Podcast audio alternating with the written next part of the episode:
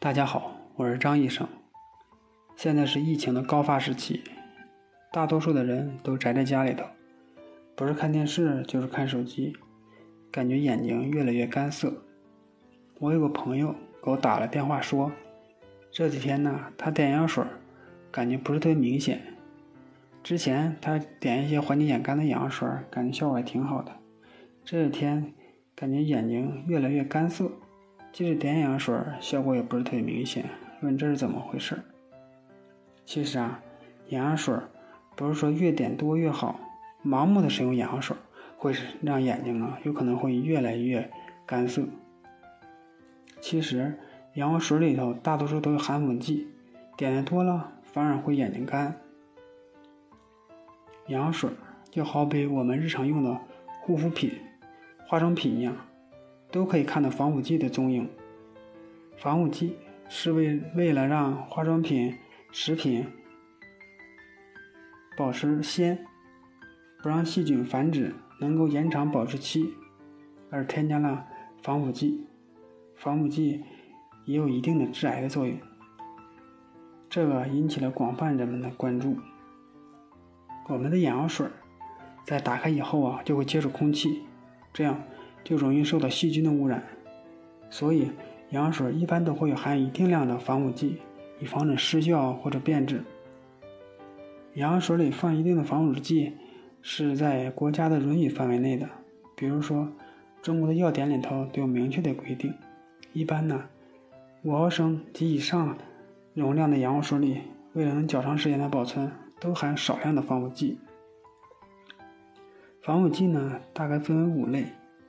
比如说，苯扎溴胺、日己定等等等等，咱们大家经常说的，也经常听到的是苯扎溴胺，因为苯扎溴胺杀菌的能力好，水溶性也比较好，稳定性好，而且呢，不容易受温度的影响，受到国内外啊各大眼药水厂家的青睐，在眼药水中啊广泛使用，而且呢，苯扎溴胺。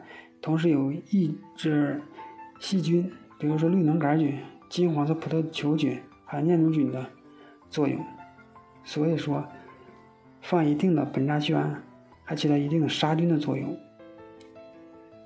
可能有的人就要问了：眼药水里放防腐剂对眼睛就没有伤害吗？其实啊，答案是有的。苯扎溴胺它的防腐剂的作用就是。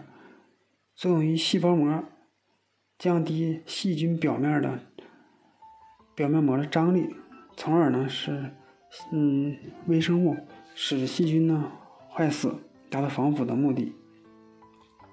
所以说，它如果作用到人的眼睛的细胞，也可能会有一定的作用。还有些人对苯扎溴胺会过敏，眼睛红、灼烧感、刺痛感，可能和过敏有一定关系了。有些时候不妨换一个眼药水，点一点试一试。长期的使用含有苯扎溴胺的防腐剂的眼药水呢，很有可能啊会加重眼干。这是因为苯扎溴胺呢可以破坏角结膜细胞上皮的屏障功能，造成呢眼表的微循环的一个紊乱，并且呢苯扎溴胺表面活性的作用还有去污的功能，就像洗衣粉一样。能去污油渍。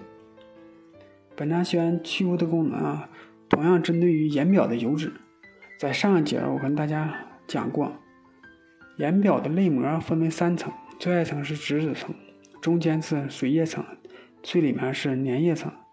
苯扎溴胺呢，就能把最外层的油脂层给你去掉，造成破坏，使呢泪膜的稳定功能下降，从而引起眼干和眼。呃，眼涩。再一个，苯扎西胺还可以诱发炎症反应，进而呢诱发或加重眼干。苯扎西胺还有一些副作用，就是可以直接的伤害到眼表的细胞，造成泪膜的不稳定，使眼睛的干涩啊进一步加重。很多的人在买眼药水的时候啊，并不注意是否含有防腐剂。全凭感觉或者看广告，比如说哪个广告比较好，他就买哪个眼药水。再就是根据自己的感觉。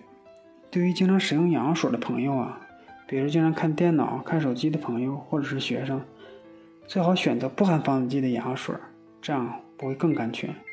那么，怎么才能确定眼药水中是否含有防腐剂呢？现在的眼药水啊，基本都含有防腐剂。如果说它是没有防腐剂的，它会标明写着没有防腐剂，或者是写着抑菌剂，没有抑菌剂。这样的眼药水啊，嗯，就是不含防腐剂的。所以在买的时候啊，注意观察，可以判断。再一个，看眼药水的包装，如果眼药水是小支的，一般是不含防腐剂的。多数小包装一般就得一天才能用完，如果时间长了，它就变质了。这样的眼药水啊，一般是不含防腐剂的。如果说你经常的点眼药水，建议选择一些不含防腐剂的眼药水，这样呢，你的副作用就会小一些，眼睛干涩的问题呢，可能会更好缓解。